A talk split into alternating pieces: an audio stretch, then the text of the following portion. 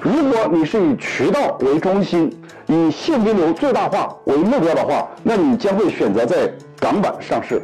假如说你的公司是重资产，你可以选择在国内的 A 版上市。假如说你是做互联网企业，以用户为中心的，你可以选择在纳斯达克上市。但是你一定要把你上市的准确时间清晰的告诉投资者。好，第六个叫辅助的相关资料。第一个，我们讲到了钱很多；第二个，我们讲到了怎么赚；第三个，讲到了赚多少；第四个，讲到了谁来赚；第五个，讲到了怎么分。那么第六个，要相信我。这里面分为八个板块。第一个叫用户案例，也就是一定要把用户使用完的变化详细的描述出来。